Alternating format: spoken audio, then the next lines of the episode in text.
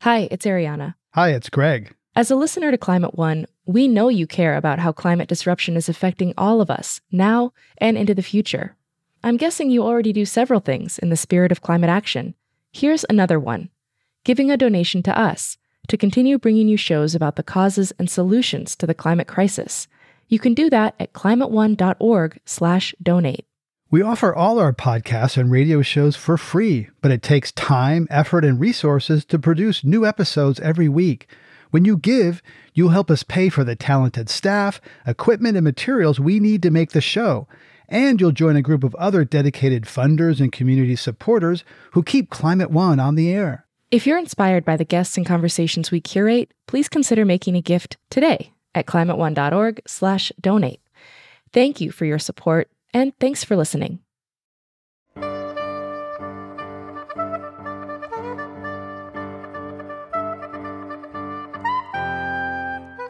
How are climate and energy issues playing with voters and non voters in the upcoming elections? Welcome to Climate One, changing the conversation about energy, economy, and the environment. Climate One conversations with oil companies and environmentalists, Republicans and Democrats are recorded at the Commonwealth Club of California and hosted by Greg Dalton.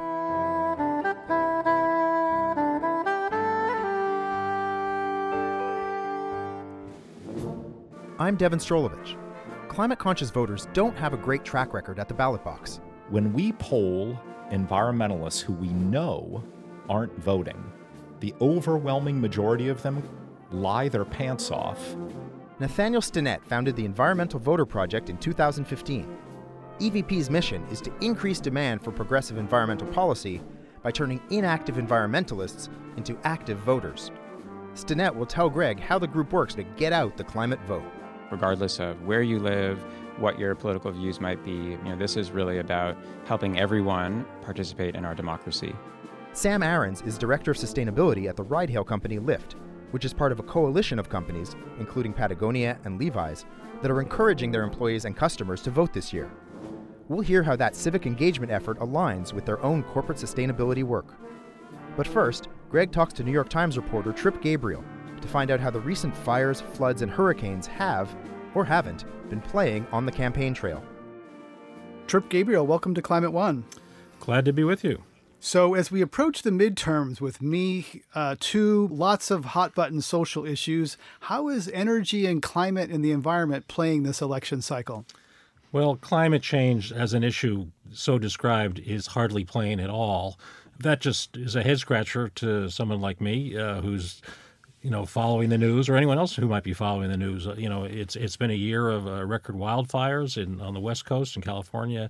It's been a season of century or 500 year floods in the uh, in the southeast, and of course there have been the uh, widespread attacks on climate policy and uh, energy policy by uh, the administration, but it is an issue that uh, is not much uh, talked about, uh, certainly in federal races uh, for Congress. you hear it more at the state level in, um, maybe not surprisingly, some of the western states where energy is much more um, on voters' minds.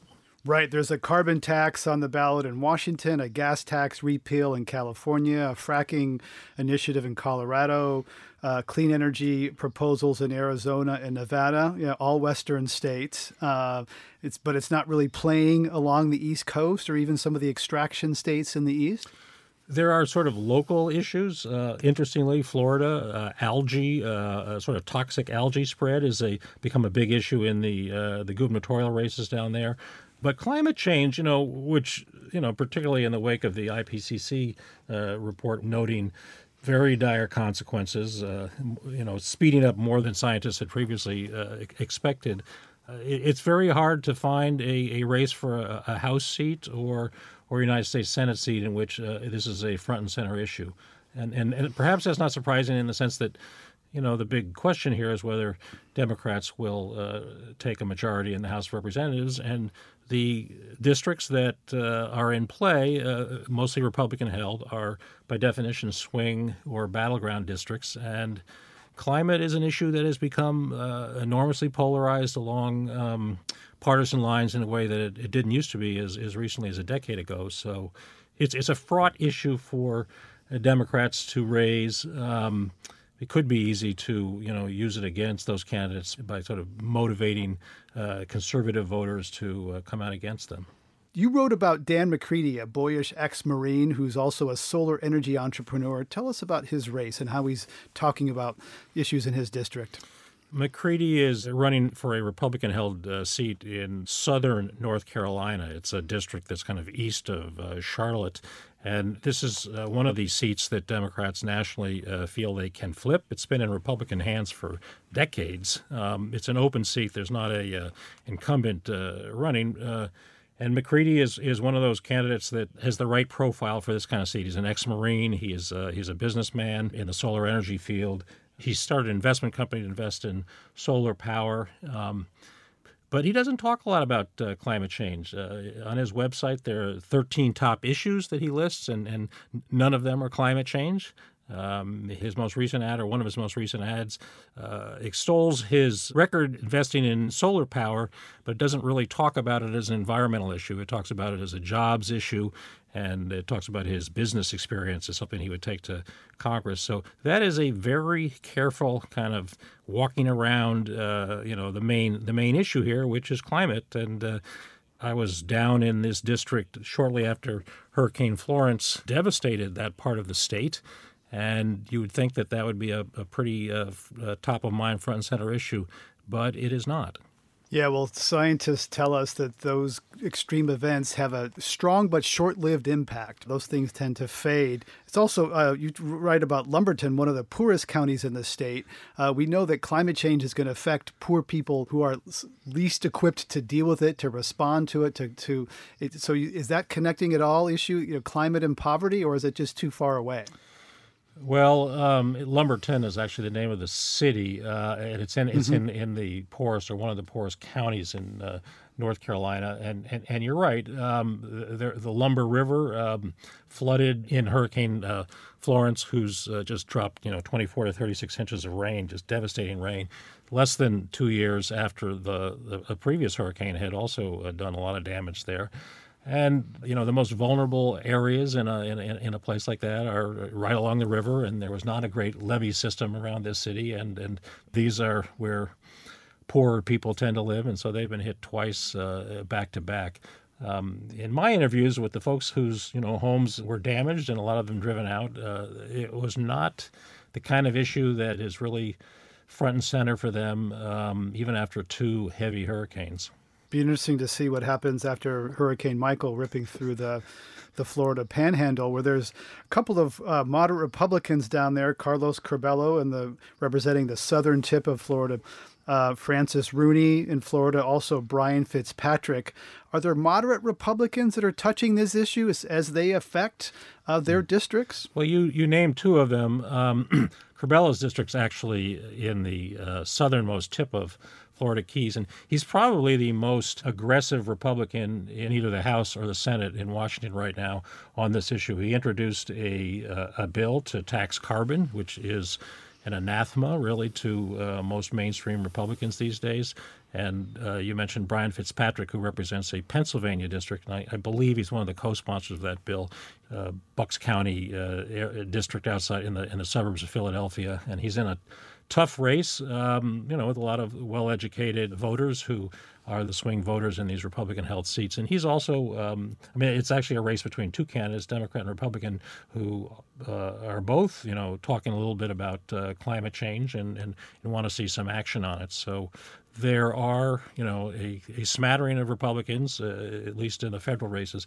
You know, ironically, um, in this uh, very polarized uh, election climate, the folks that uh, are likely to be defeated are the more moderate uh, Republicans. So we could see a House without any of the Republican congressmen who are willing to address uh, climate as an issue. And as we're talking about the midterm elections earlier in this cycle, uh, Don Blankenship uh, was CEO of a coal company when the Upper Big Branch coal mine killed 29 people in 2010. He campaigned as a victim for the U.S. Senate. Tell us that story. Um, the worst coal mine disaster in recent times was in 2010 in West Virginia. And as you mentioned, there were 29 miners who were killed. It's a mine owned by a company run by uh, Don Blankenship, who was a legendary, still is, I suppose, figure in, in West Virginia. And He was sent to federal prison for a year in a trial connected with his uh, um, connection to that disaster. He he got out and. Um, promptly announced that he was going to run for uh, United States Senate from West Virginia and try to defeat Joe Manchin, who's the, the senator up for reelection this year. Don Blankenship, who I didn't think anyone would take seriously, but I did go down and write a story about it, you know, early in the spring, and um, he found a fair amount of traction in the Republican primary. Uh, you know, he. He, he claimed to be a victim of the federal government. He called himself a, a political prisoner. He said he'd been unfairly prosecuted by the Obama Justice Department. He he had a very, you know, he put on a very, I think, a $10 million uh, defense trial uh, in his case um, before he was convicted. And he continues to maintain that he was a victim. And there was a fair amount of support, uh, a surprising amount of support for uh, Blankenship in the Republican primary in uh, coal country, the southern part of uh, West Virginia. And it, it, wasn't so much that. Um, you know, rank and file folks felt that Don had been uh, persecuted, you know, for his role in this mine disaster, but they felt that, uh, you know, he, he was someone that once represented the the height of the uh, the coal uh, industry in West Virginia, and, and, what I heard a lot was when Don Blankenship was running uh, Massey Energy, we all had jobs, and so there has been you know, a great uh, loss of jobs in uh, southern West Virginia in coal mines, mostly because of the cheaper natural gas. So many um, power plants uh, in the central part of the country uh, have uh, converted from coal to natural gas, and, and so the demand is much lower for uh, coal. That's not what people see because it's not what they hear. I mean, what they hear is that the EPA and the federal government have regulated coal out of the marketplace, and, and so that's why they lost their jobs. And that's, of course, a message that Donald Trump also repeated repeated when he uh, when he campaigned in that part of the country. So, what are you going to be looking at as key indicators for which way the, the House is going to go in uh, in November of eighteen?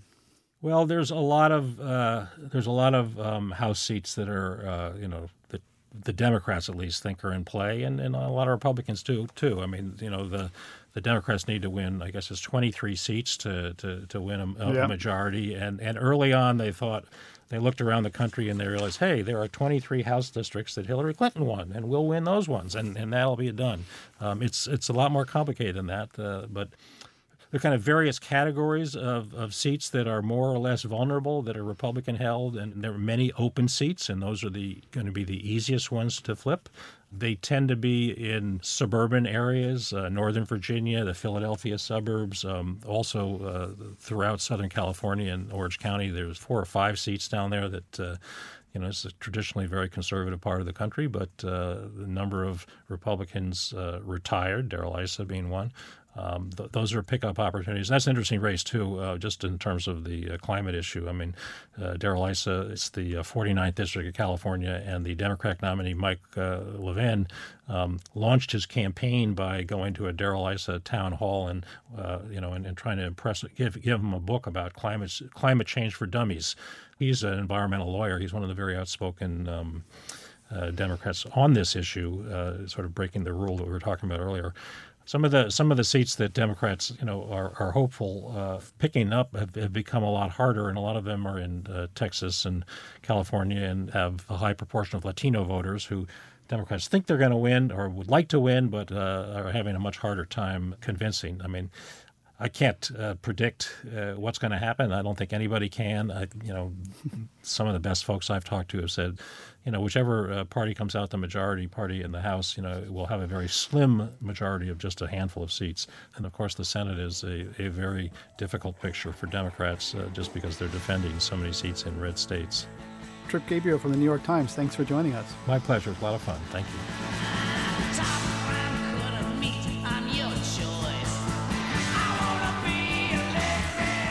You're listening to a Climate One election special.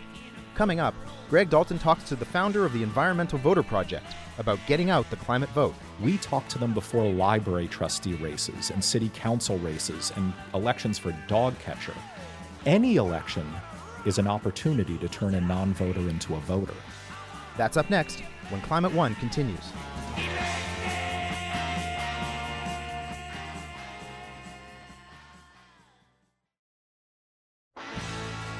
We continue now with Climate One's election special. Nathaniel Stinnett is executive director of the Environmental Voter Project, which he founded in 2015 after more than a decade as a senior advisor, consultant, and trainer for political campaigns and nonprofit advocacy groups. The EVP has discovered a shocking number of Americans, more than 10 million, who cite environmental protection as a core value, but who don't vote regularly. Let's listen as Stinnett tells host Greg Dalton how the group works to turn those non voters into voters. Nathaniel Stinnett, welcome to Climate One. Thank you, Greg. Thank you for having me. Why are environmentalists such awful voters? Gosh, you, you ask the right question. And uh, the honest answer is we don't know.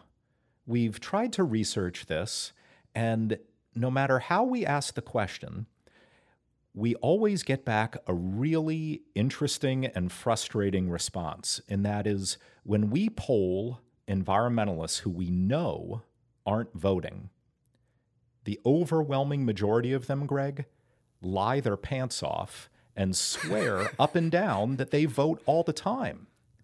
And we know they're lying because whether you vote or not is public record. And so the really interesting thing is we actually don't know why envir- environmentalists aren't voting. We know the excuses that they give, but it's hard to believe them because we know that people overreport how often they vote. That raises an interesting point about yeah how um, people don't tell the truth to pollsters. How do you def- how do you find and define these environmentalists? We at the Environmental Voter Project, because we're a voter mobilization organization, don't just want to mobilize casual environmentalists. We want to target and then mobilize people who care so deeply about climate and the environment that they list it as their number one priority or their number two priority over all others. So that's how we define environmentalists. And then, as far as how we find them, we conduct enormous polls. We'll poll something close to 10,000 people per state. And all we'll ask them is we'll say, What's your number one most important political priority? And what's your number two most important political priority? And then we'll isolate the people who deeply care about climate and the environment. And then our data scientists will look for a lot of hidden patterns and correlations that reveal who those people are. And we'll use that information to build these models that help us identify every environmentalist in a state. And I know it sounds like a very complicated and convoluted process, but this approach is actually how every sophisticated political campaign is now targeting voters. Well, when they don't tell the truth about how often they vote, how do you know that they're telling you the truth that the environment uh, is a top one or two issue? They may be just telling you what they think you want to hear. How do you know they're telling you the truth in this case? That's a great question. That's a great question. So, the first thing that we do is after we build these models, and once we think that we've identified all these super environmentalists in a state, we then ship out our work to an outside polling company and we say, "Can you test our can you test the accuracy of these models and call these people up and ask them off the top of their heads what their top two political priorities are?" The worst score we've ever gotten in one of those tests, the worst score is that 88% of the respondents off the top of their head have offered climate or the environment as one of their top two priorities. However, you might ask, maybe they're lying again. maybe these people just feel the urge to say that they care about climate and the environment when really deep down that they don't. And that might be happening, but it actually doesn't really matter because the way that policy is made in this country is that politicians poll likely voters to figure out what issues they care about. They don't poll non voters, they only poll voters. Mm-hmm. And when they find out what issues voters prioritize, that's what politicians lead on. Politicians go where the votes are. And so, whether these voters are telling the truth or not, if we can just get more of these people who say that they care about the environment to vote, politicians will follow because nothing motivates a politician more than the prospect of winning or losing an election. And what percentage of Americans have environment or climate as a top one or two issue? We don't know how many Americans, because we actually don't measure Americans. We only So measure voters, registered voters. Uh, of the roughly 200 million registered voters, we've found 20 million who list climate change or some other environmental issue as one of their top priorities. So that's about 10%. The problem is those 20 million people are not very good at voting. Only 4.2 million of them voted in the 2014 midterm elections, and only half of them, only 10 million, voted in the 2016 presidential election. So that's why at the Environmental Voter Project, we don't concentrate on trying to change people's minds. We don't try to make new environmentalists. We just try to find the people who already deeply care about this issue, yet aren't voting, and we try to tweak their habits and turn them into better voters. And how do you tweak their habits? You use psychology, peer pressure. What tools do you get people uh, to to vote more frequently? Well, the, the punchline is the Environmental Voter Project never talks about the environment. And there's a very good reason for that. It, it doesn't work. Talking about climate change and talking about environmental issues might be a good way to persuade people to care about those issues. But if you're already preaching to the choir and you just want to get them out the door on election day, talking about those issues doesn't work. What we've realized is that peer pressure and other forms of social pressure work the best. So I'll give you some examples. We might send someone a letter saying, Greg, did you know last time there was an election, 93 people in your building on Main Street turned out to vote? I know that sounds juvenile, and it is, but it works. Peer pressure works. Another thing that we do is we will send people copies of their personal voting histories. And we'll hmm. say, Greg, I just wanted to remind you who you vote for is secret, but whether you vote or not is public record. And here's a copy of your voting history. And some people are a little put off by that, but at the end of the day, it increases turnout dramatically because we've realized that even people who don't vote still buy into the societal norm that voting is a good thing. They want to be known as good voters. You also ask them to make a public pledge and and follow up with them after the election. Tell us about that. That's exactly right. And uh, this is something that a lot of campaigns use. And asking for a voter to pledge to vote sounds very simple, and it is, but there's a lot of sophisticated behavioral science underneath that. Unless you're a sociopath, most Americans want to be known as an honest and trustworthy person. So if I get you, Greg, to promise to vote, and then I mail back a reminder of that pledge that you made, it dramatically increases your likelihood of voting, not because you needed a reminder of when the election is, but rather because you want to keep your promises, just like most people want to keep their promises. And if our reminder says, hey, Greg, back in October, you promised that you were going to vote. Well, the election's on Tuesday, and we know it's important to you to be an honest and trustworthy person.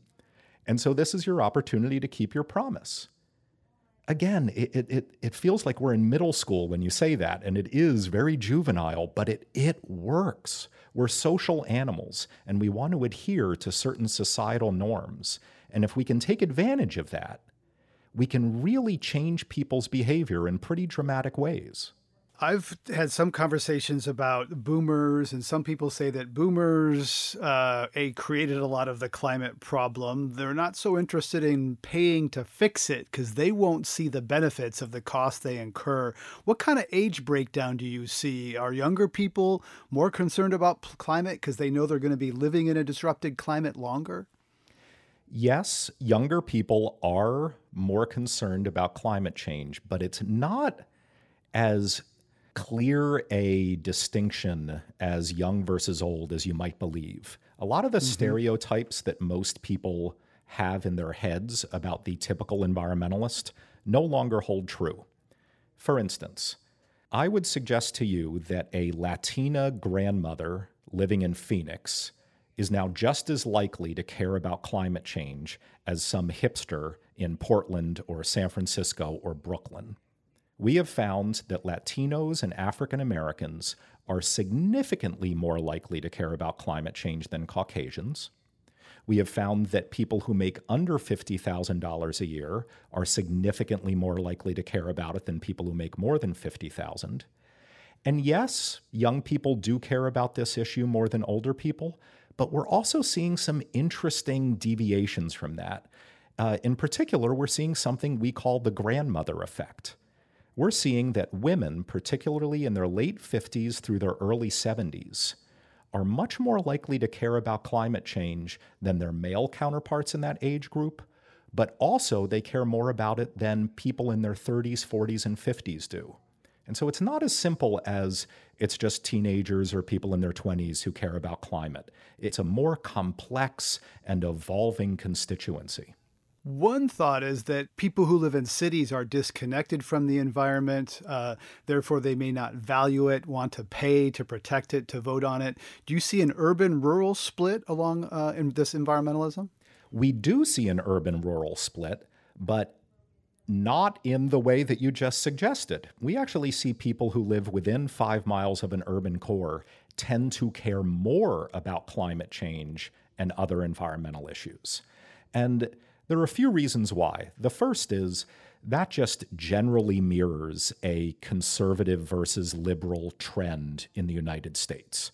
The more mm-hmm. urban a population is, the more likely it is to care about typically progressive issues. But even beyond that, we're realizing that the people who are feeling the impacts of climate change most tend to be the urban poor who live on the coasts or the urban mm-hmm. poor who live in sort of drought stricken areas.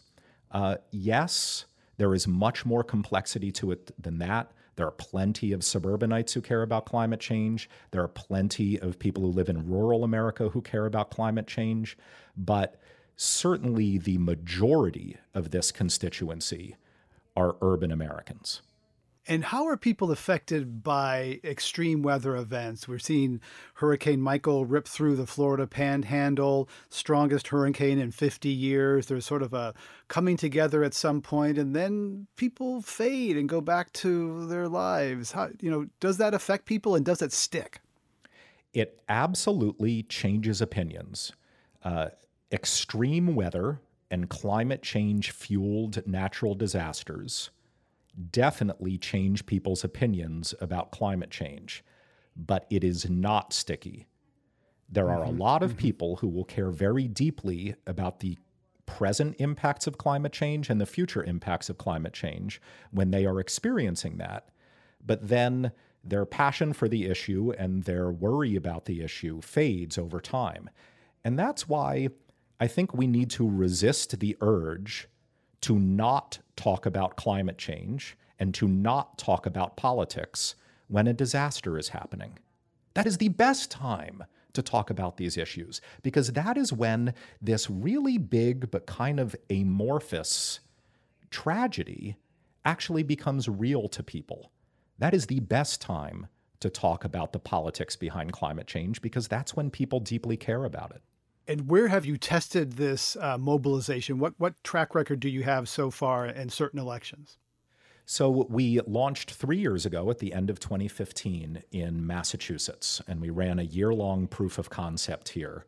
And then, off the strength of those initial results, we then last year in 2017 expanded into Colorado, Florida, Georgia, Nevada, and Pennsylvania. And our results vary from year to year because obviously presidential elections are very different from municipal elections that we had last year in 2017, and this year's midterm elections will, will be different yet again. But every time we have run these mobilizations, when we've been able to contact people in at least two ways, so by texting and mail, or by calls and canvassing, or something like that, we have been able to increase turnout 2.8 to 4.5%. And I know those numbers might not sound like much to certain people, but in politics, 2 or 3% is everything. Remember, our goal is to change the electorate over time. And when we go into a state and we find these non voting environmentalists, we don't just talk to them before the big elections. We talk to them before library trustee races and city council races and elections for dog catcher. Any election is an opportunity to turn a non voter into a voter. And the results we're most excited about is over the course of one year, when we're able to contact people three, four, sometimes even five times, we have increased their turnout rates as much as 12.1%, which is truly extraordinary. And that's the type of sea change that we need in the electorate for the environmental movement to really start flexing our muscles. So let's talk about some specific swing states Pennsylvania, Florida, Georgia, Colorado, Nevada, uh, states where you're active. In Florida, about half a million registered environmentalists stayed home in 2016. Donald Trump won there by 100,000 votes. Uh, what are you doing in Florida? So, this year in Florida, we are targeting 960,000 already registered voters who deeply care about climate and the environment yet they are unlikely to vote this fall.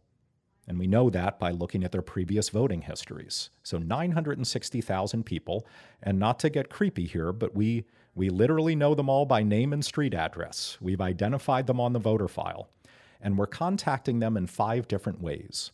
We have volunteers who are going door to door to talk to them. We also have volunteers who are texting them and calling them. And then we as an organization are sending them direct mail and digital advertisements. And as a reminder, all of our messaging, whether you're a canvasser or a texter or a digital advertisement, it's almost politically agnostic. We're not talking about climate change. We're not talking about the environment. We know that our audience already deeply cares about these issues. We're just using those behavioral psychology techniques to turn them from bad voters into good voters. And you mentioned something uh, creepy. You know, you admit that some of this data work is creepy. What's something creepy that you could mine data and find out about any of our listeners?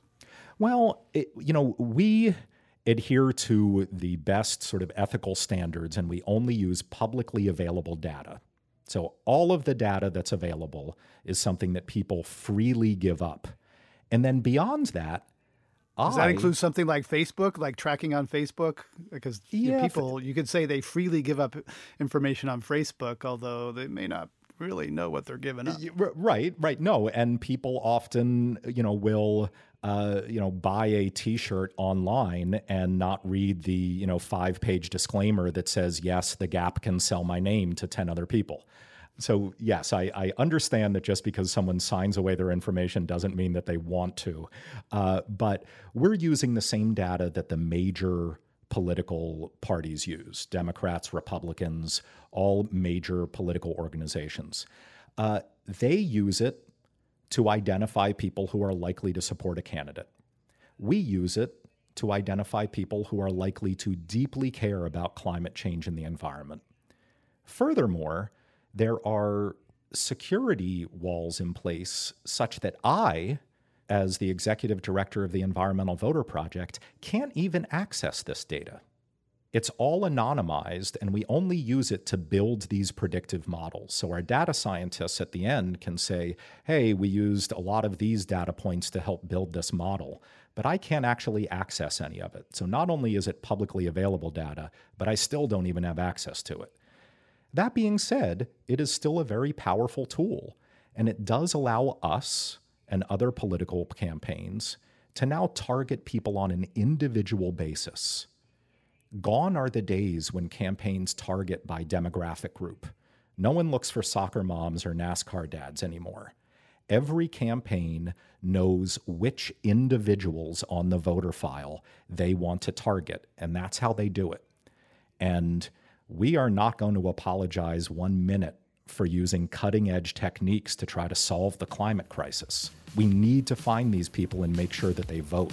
So we embrace this technology. Nathaniel Stinnett, thank you so much for your time coming to Climate One. Well, thank you so much for having me, Greg.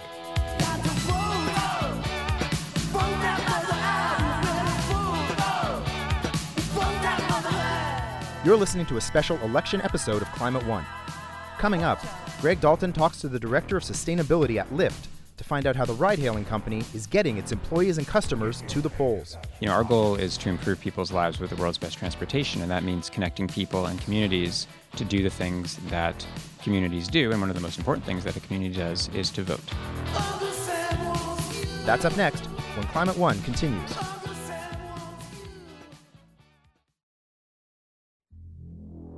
You're listening to Climate One's midterm election special. Get your hands out your pockets. After 10 years at Google, where he developed the company's sustainability efforts as senior lead for energy and infrastructure, Sam Arons now works as director of sustainability at Lyft.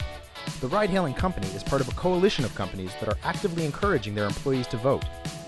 Lyft is also helping their customers get to the polls by offering free rides on election day as part of the Drive the Vote program. Greg Dalton asked Arons how that effort aligns with Lyft's other sustainability initiatives. Sam Arons, thanks for coming to Climate One. Thanks for having me. So, why is Lyft getting involved in Drive the Vote this election season? Well, Lyft has always been a company that has focused on its values, and we've been a mission driven and values driven company from day one. And, you know, our goal is to improve people's lives with the world's best transportation, and that means connecting people and communities to do the things that communities do. And one of the most important things that a community does is to vote. There's other companies that jumped into this too. Uh, Levi's, Walmart, a little bit, Patagonia, which closed all their stores in the 2016 election. So, how did these particular companies come together? Was it in a bar one night? How did it happen? Uh, that's a great question. Um, I can't say that I was yeah, there at the time when everyone got together at the bar or whatever it was, but um, you know, I think that we're a, a, group of companies that believe strongly that um, exercising you know our civic duty as citizens as corporate citizens and helping citizens of our democracy do that is fundamentally important uh, so we came together to uh, help our communities in, in the ways that we can uh, exercise that right.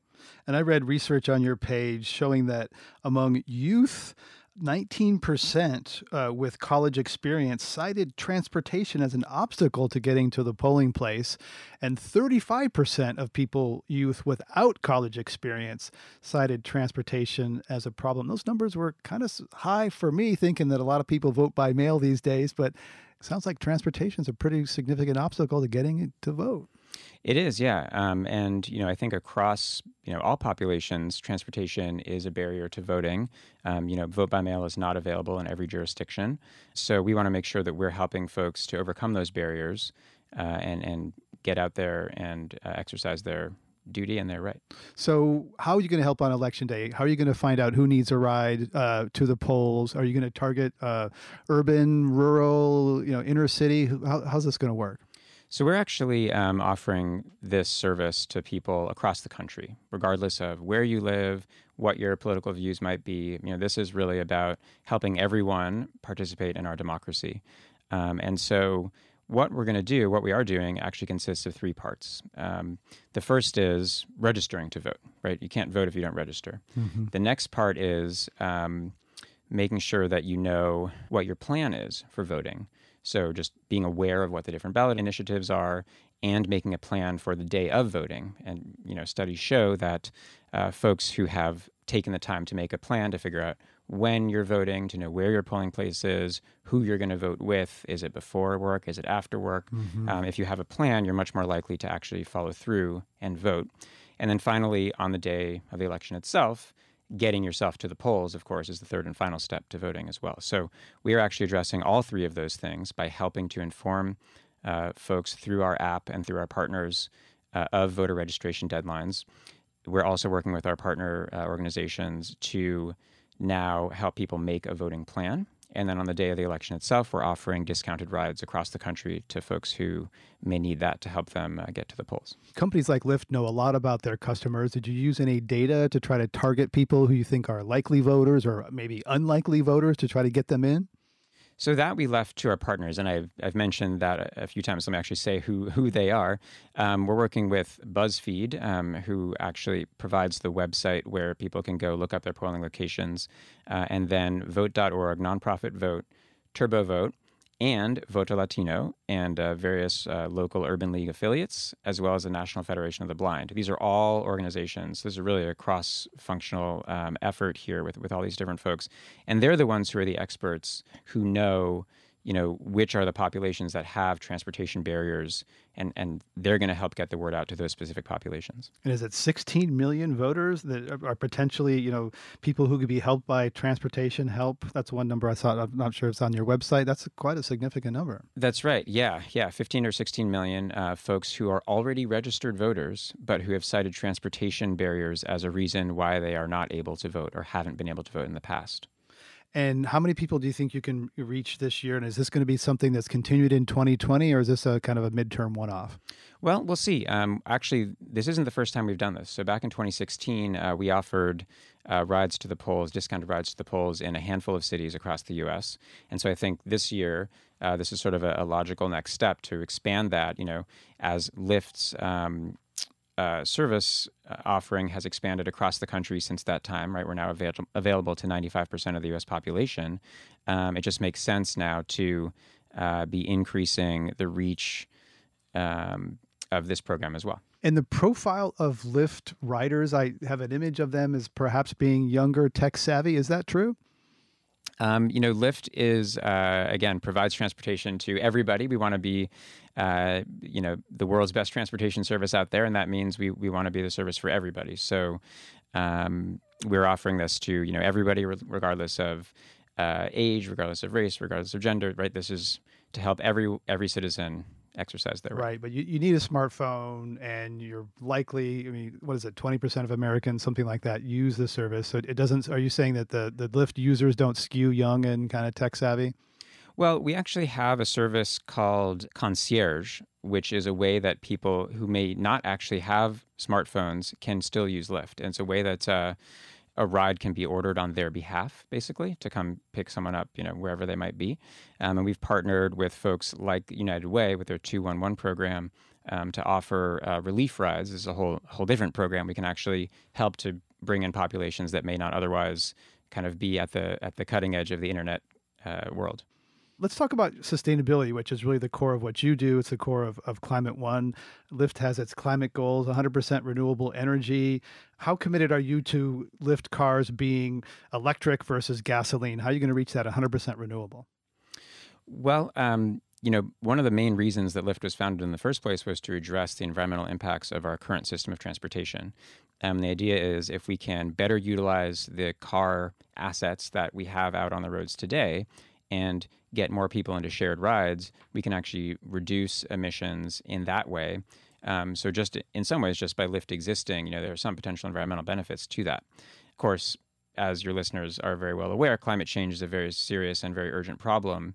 Uh, and we can't wait for some sort of perfect future where every car just you know becomes an electric vehicle. So what we did is back in April of 2018, uh, we announced that from that point forward, all Lyft rides are going to be carbon neutral.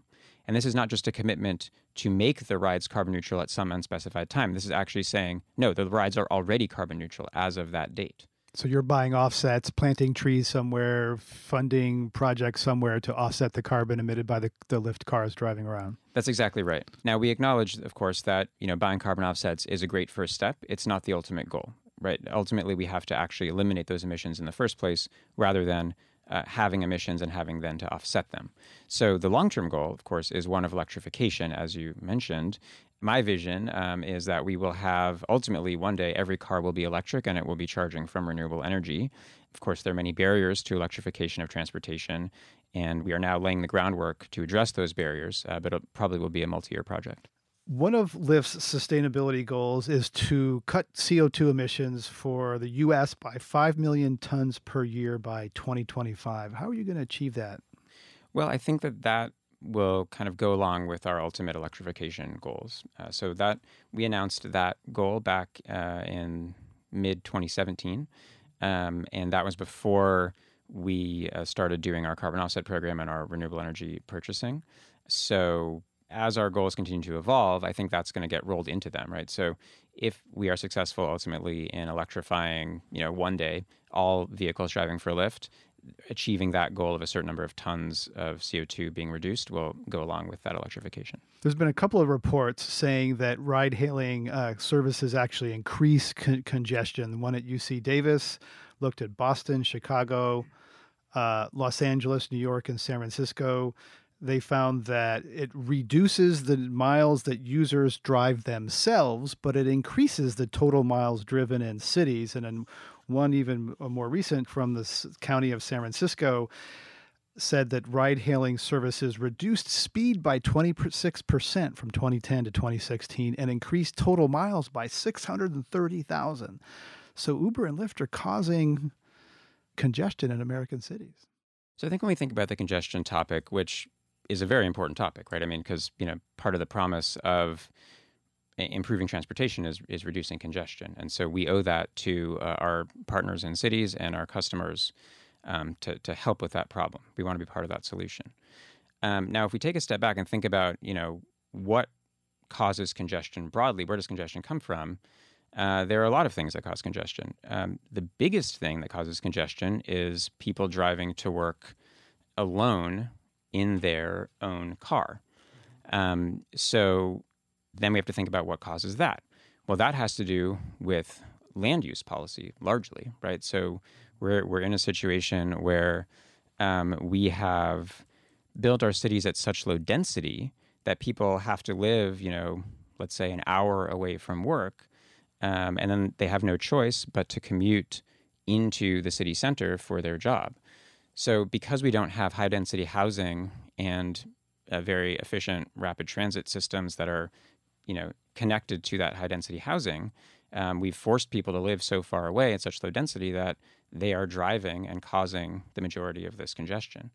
Um, so, you know, I think we obviously need to think about how does ride hailing fit into this um, and we see that ride hailing is part of the ecosystem of transportation but we need to think about the fundamental issues as well and try to think about whether we can change land use policy, for example, to help improve this problem. And there's been efforts to do that in California, other states, to uh, facilitate uh, development around uh, transit, that sort of thing, to make it faster, easier to build housing near transit so people can hop on a rail rather than a drive. Um, but this is quite a, a, stunning report from from San Francisco saying that you know half of the basically half of the speed reduction and half of the increase in congestion is by the what 30 or thousand or so cars uh, who come often from 60 80 100 miles away into san francisco any given day to circle around. And we all know that that's to get those response times in that what one to three minute window that people want including myself when i hop in a Lyft land use is a is an important tool. It's a slow moving tool, right? It takes a long time to get at land use. There's a lot of NIMBYism, and although there's you know, YIMBYism, yes, in my backyard, spurring as a political force in California and elsewhere. Um, what's the near term solution to the congestion that that ride hailing services with good intentions are contributing to? Well, I think the good news is that there's a number of things that we're doing to address this already. So, to give you a few examples. Um, we uh, have transit partnerships with over 25 transit agencies across the country. And what that means is uh, that we are helping those transit agencies supplement the service that they offer. So we're not trying to replace folks who are riding on a bus line, let's say, but if they live out in some outer part of town where the bus doesn't go or doesn't go very frequently, um, then we're helping to provide a link from where they live or where they work to the transit system itself. And so in that way, we actually see in many cases an increased usage of transit by Lyft customers um, rather than a decrease. And one year, although there's some studies that say that uh, Lyft and r- other rides uh, displace walking, uh, transit, or maybe make it easier to take a trip, that uh, you've taken the friction out, which is great, but that's also a problem. You take the friction out of hopping in a car. Right. And so to address that, we have these transit partnerships. We also now have transit integrated directly into the app. So that way, um, when you open the app, it shows you what transit is nearby. So you can say, well, wait a minute, I can take a Lyft ride, you know, and it'll get me there at this certain time. Or, hey, actually, there's a bus coming right down the street. It might get me there, you know, in about the same time, and it might be a dollar cheaper. So, hey, why don't I choose that? Um, we also have, of course, our bikes and scooters program that's now launching. Um, and we want to help people get out of cars and get onto other modes of transportation like bikes, like scooters, like transit to avoid um, contributing to that congestion uh, as well. And I've, one question there, I think, is is does Lyft make um, what are the profit margins compared on a scooter ride versus a um, versus a car ride? And you may not know that particular number, but for me, as a knowing how businesses work, um, they're going to go where the profit margins are, right? So whether the, if that if the scooter ride makes Lyft less money, it might be it's not going to get as much emphasis as a, as the higher margin service, which is what Lyft's investors want it to do. Well, remember, this is a whole new industry and it's a very competitive industry. You know, we're not the only transportation company out there. And, and there are many scooter companies that are just getting started right now. So they're like mushrooms all over, sprouting all over. Yes, yeah. yes, exactly. So you know, in some ways, we have to sort of think about it as bikes and scooters, you know, are coming, and they're going to change the way that we get around our cities for the better. I would argue, um, and we want to be part of that because it will disrupt us. You know, if we don't do it, so we need to disrupt ourselves first, and we need to do it ourselves too. Great. Well, Sam Arons, thanks for coming on Climate One. Thank you so much for having me.